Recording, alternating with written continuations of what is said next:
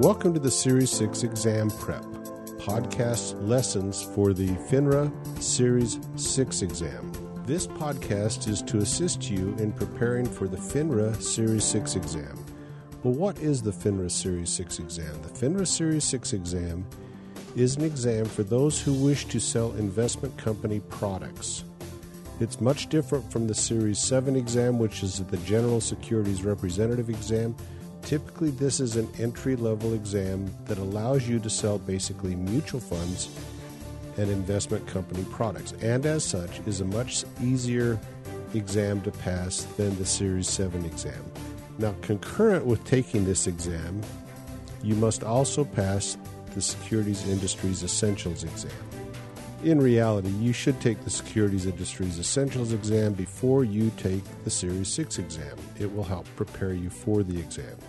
This podcast is going to give you sample portions of the lessons contained in the full bundle of audio lessons for the Series 6 exam prep, audio lessons for the FINRA Series 6 exam. This is an audio course of 8 hours and 44 minutes in length, and there are 20 individual lessons in the full bundle of audio lessons. The full bundle of audio lessons is available at Series 6, and that's the number 6, lessons.com. Again, www.series6lessons.com.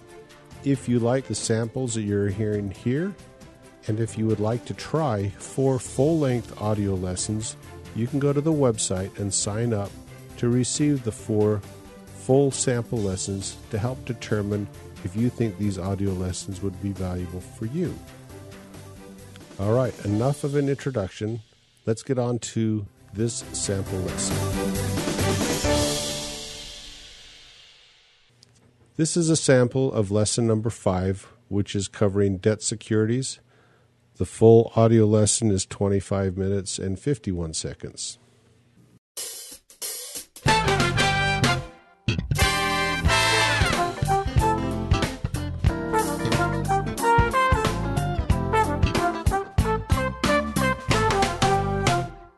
Welcome to this lesson on the FINRA Series 6 exam.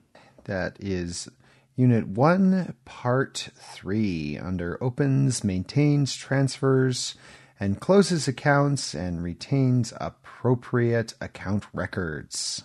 We're just going to continue in our discussion about the material that's going to be on this part of the FINRA Series 6 exam. At the end, I will give you a chance to go ahead and test your knowledge to make sure that you understood what you learned today. So let's go ahead and get started. So, first, I want to talk a little bit about what are called investment vehicles. Investment vehicles are just the different ways that you can suggest that people invest their money. There are all sorts of different ways you can go, and they have different characteristics. And one of the biggest things to consider is the difference between the risk versus the reward that is going to be available for this particular vehicle. So, first thing I want to talk about are what are called equity investments. And equity investments is when an investor buys equity in a particular company. So, it's just like people who get equity in a piece of property, like a house. You own a certain percentage of that company, and then you're also given a percentage of the profits. So it's it's really like by owning a little chunk of the company just like when you are getting equity in your home, you're slowly paying off that mortgage and you're owning a percentage of the house. And so that is what that means. This is a pretty high risk security because if the company doesn't do well, then your portion that you own of the company is not going to be worth all that much money. So it's tied directly to the company's performance, which could be great or it could be pretty bad. So it could go downhill pretty quickly. The next category of investment vehicle I want to talk about is called common stock. So this is just when an investor buys shares in a company. They can make money if their shares appreciate in value or if they are paid dividends. This happens when the company that they have shares in is doing pretty well different stocks do carry different amounts of risk. You can't just say there's one sort of underlying risk for stocks. Some companies are more volatile than others. Some industries are more volatile than others. And so you have to know that there's going to be some risk involved with stock. Whether it's a lot or a little, that just depends. But there is always going to be some sort of risk. And many stocks are quite volatile. That means they can gain and lose value pretty quickly.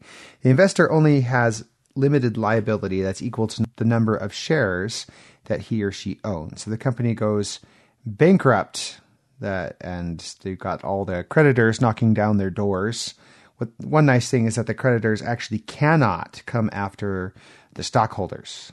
Stockholders are safe. They, even though they own stock in the company, they are not legally liable for all of the debts of the company.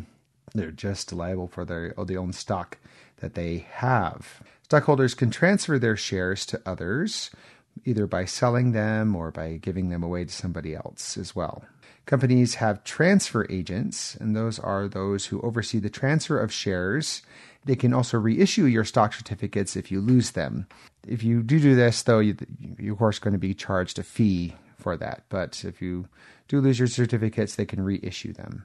A registrar, which is another financial institution, makes sure all of the numbers are adding up correctly when we're talking about stocks. So there's a third party called a registrar that makes sure all the accounting is done correctly.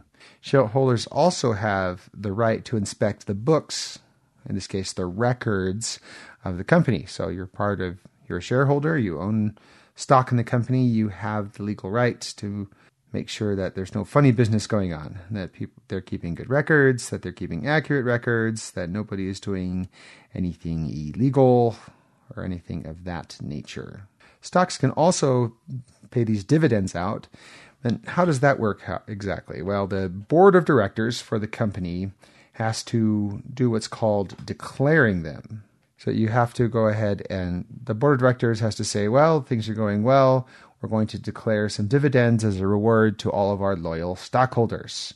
So this uh, incentivizes people to stay with the company and keep owning stock and to buy more stock. So this usually only happens though if things are going pretty well for the company. If they're not doing well, they can't afford to pay out those dividends. And what's nice about it is the more stock that you own, the greater your dividends are going to be. So if you own a lot of stock, you put that money on the line, you risked it, and it paid off for you, and you're going to get a large dividend. So that's a nice thing to keep in mind. Stock owners also have what is called preemptive right. And preemptive right just means that if new shares of stock are going to open up to the public, say the company's doing really well, they want to make some more stock available because there's more of the company to sort of carve up. The existing stockholders have the right to purchase their proportion of the new shares before others get to buy them. That means that they get the chance to maintain the percentage of the company that they own so that their old shares are not watered down. So they're not less valuable. So they can go ahead and say, well, I have preemptive right. I'm going to buy enough shares so that I still maintain the, my same percentage in the company. And so that helps them to maintain the strength of their investments. And you can enjoy a subscription right as a stockholder also.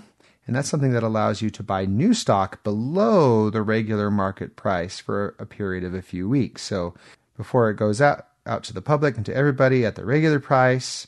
You get the subscription right to go ahead and buy it at a discount as sort of a perk for being a loyal stockholder as well. Another stock term that you should know is called a warrant. And a warrant is just a certificate that lets you buy a specific stock in a specific company at a certain guarded price. So it means whenever you cash that warrant in, you're going to be able to purchase that company stock at that particular price. It doesn't matter what everybody else is paying for it at the moment. So it's really nice. You can wait for the stock to become much more valuable and then purchase the stock at that really low price because you have the warrant. And then you'll be able to sell it off again and make quite a bit of money because of the difference between how much the shares are worth and how much you paid for them. So it's a good way to turn a profit if you can manage that.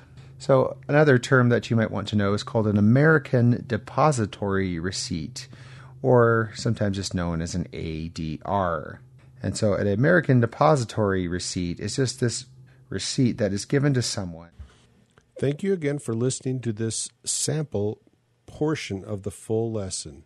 If you found this lesson valuable, please go to the website series6lessons.com and that series the number 6 lessons.com. At the website, you will find a link to purchase the full series of audio lessons if you found this to be valuable to you.